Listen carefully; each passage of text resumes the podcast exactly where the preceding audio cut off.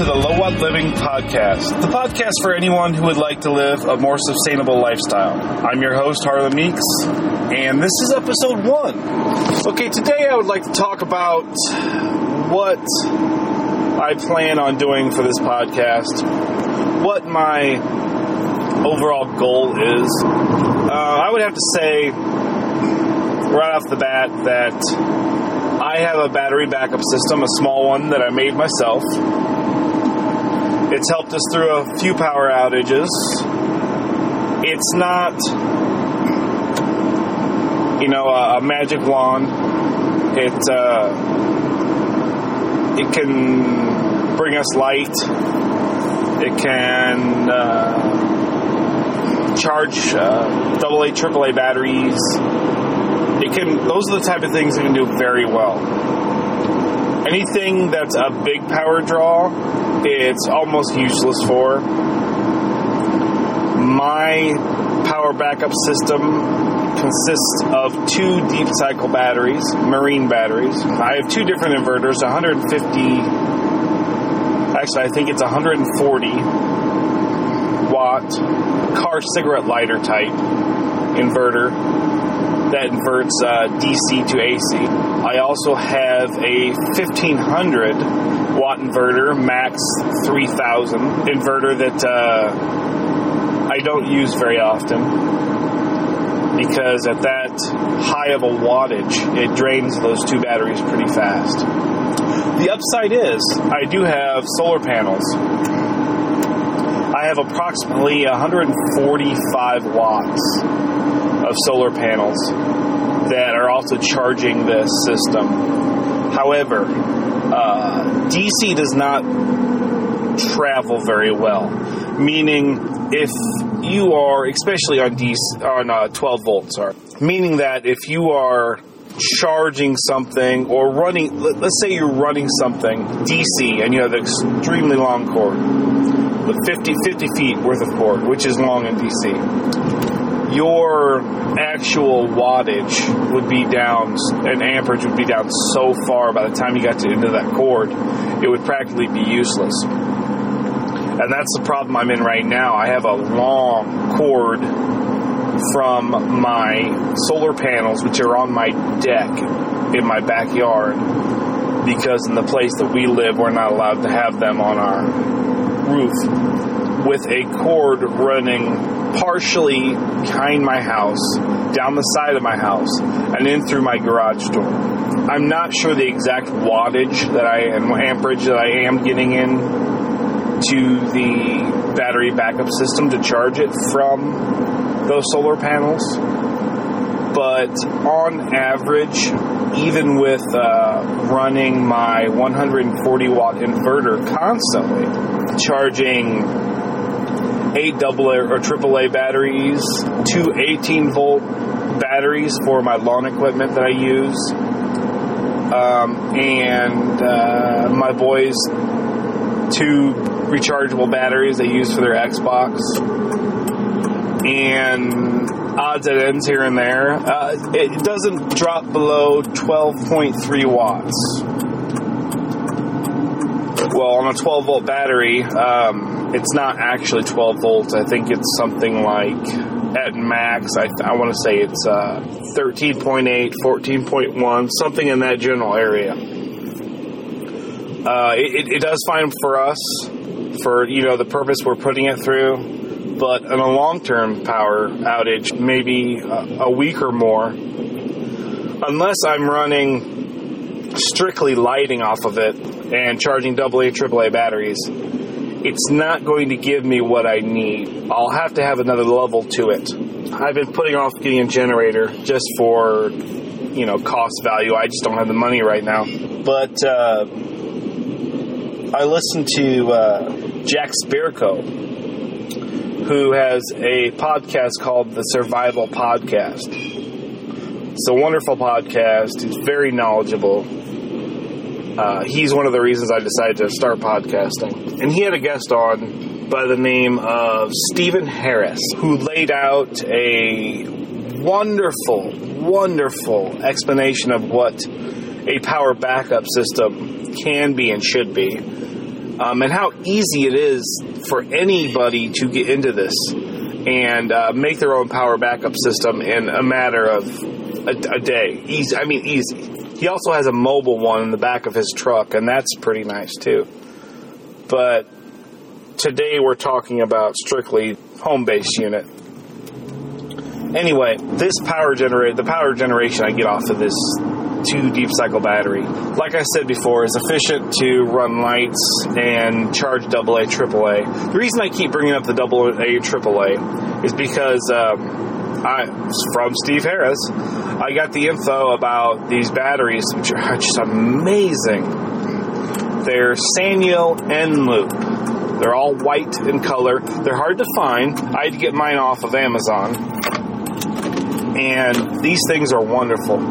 You can charge them up, and if you don't use them and just let them sit there, in three years they'll still have 80% of their life left. That's just amazing. They're what's called low self discharge, which means they don't they do not discharge their power very fast when they're just idle. Now, these, uh, depending on how you treat them, can be charged up to 1,500 times. Now, that's just amazing to me.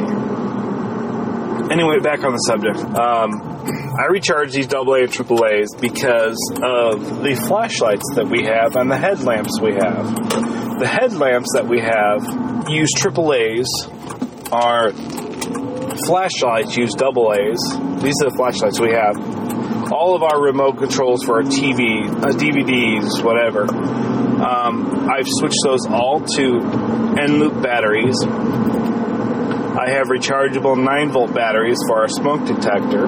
That's not Eneloop, but that's a different type of battery. Um, one that's nowhere near the quality of the Eneloop, but uh, that's what I had on hand. Uh, that is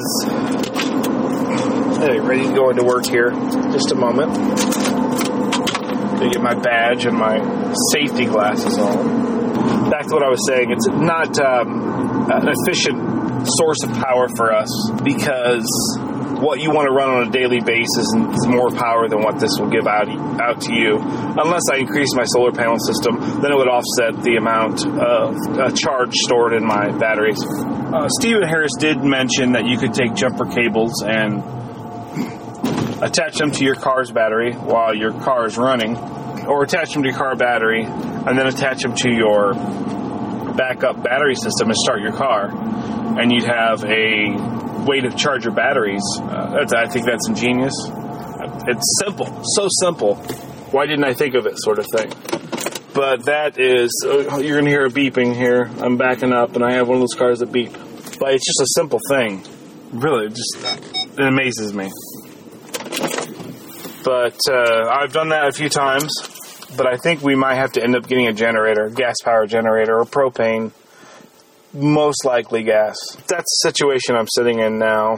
That's the sort of thing I want to talk about on these podcasts. To tell you how simple these type of things are, how easy you can get a power backup. It, it's not a magic wand, but it can supply you power to charge your phone, charge your iPad, to charge your AA, AAA batteries, to charge, to give you light all night during power outage. Uh, if you use low watt LEDs, which is what I use, uh, 2 watt chandelier uh, with Edison sockets, which are the regular sockets that most light bulbs have, 2 watt um, LEDs, 4 watt LEDs, even 10 watt LEDs the draw that they pull off a battery is insufficient enough to even make a dent in it. If you have any kind of power going back into your batteries from solar panels, from your car, from a generator, from a pedal bike that you hook a DC motor and spin it backwards to make energy, any of these things, uh, those that small amount of wattage uh, make really makes no difference in the grand scheme of things. And you have light; you get light out of it. So when all your neighbors are dark and wondering why your lights are still on, maybe they'll get a clue. But it's those type of things, not just self sufficiency in and uh, electricity standpoint, self sufficiency as in growing your own garden, which I've done for many years. Uh, this year we did not because we had a baby, and he's reaching terrible twos, and it's just with that and the overtime I've been working and working Saturdays that they have us. Uh, it's it's extremely Im- impractical to have a garden this year. Things like that, trying to live on a very low budget, which is what we're doing right now. We're down to living on. Uh, my wife's trying to get us to only spend forty dollars at the grocery store every two weeks. I eat a lot of rice and beans. you know, I mean, we do spend more than that, but that's what we're trying to get down to. Everyday things like that to make you more self sufficient. Like, one of the things I do to help is I take a shower when I get home from work.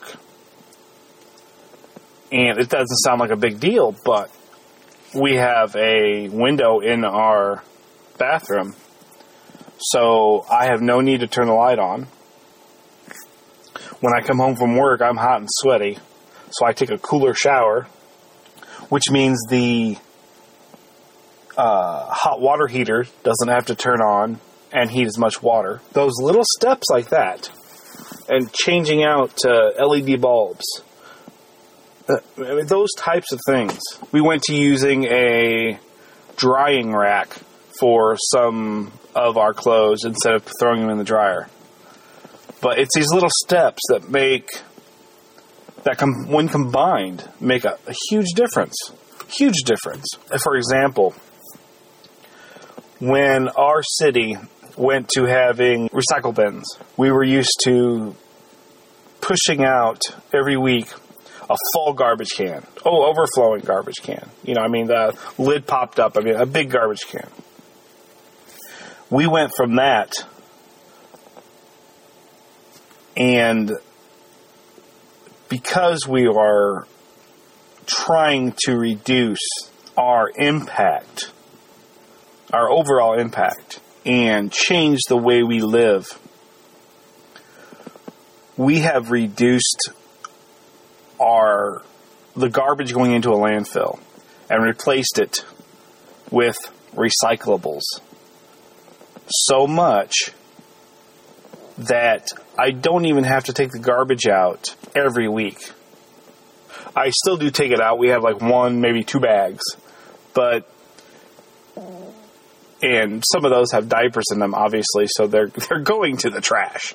And no, we don't use cloth diapers. I I I can't get around that sort of thing, but we have reduced our impact and just packaging alone by an incredible amount.